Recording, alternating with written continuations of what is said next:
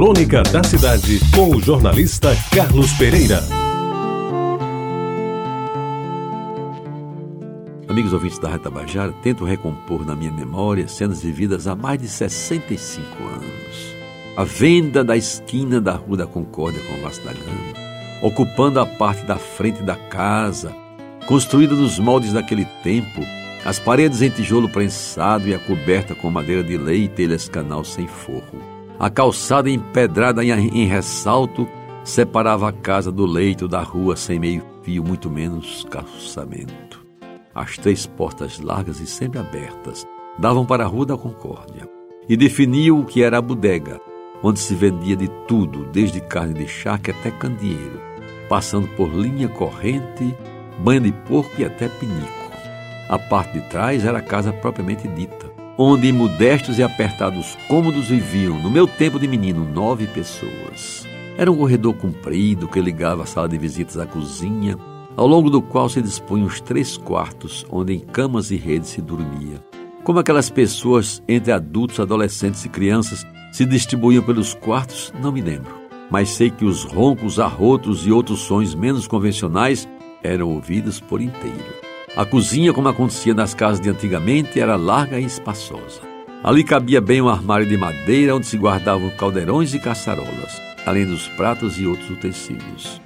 Lá em casa tinha um fogão a lenha que, embora espalhasse fumaça por todos os cantos da casa, cozinhava a melhor galinha com cabidela que já comi na minha vida. Isso sem falar nas pamonhas que as mãos calejadas de minha avó Mãe Venância preparava com esmero e que faziam a alegria da gente nas noites frias de junho. O quintal, que se espalhava pela vasta gama, ocupava ao menos uns 30 metros e era o local preferido dos que não tinham que fazer, como eu, por exemplo. Mangueiras frondosas se distribuíam quase simetricamente. Quem as plantou eu nunca soube, até porque também nunca perguntei. Só sei que eram altíssimas e deixavam quase todo o quintal na sombra, onde era possível cochilar depois do almoço ou jogar bola de gude com os meninos da rua.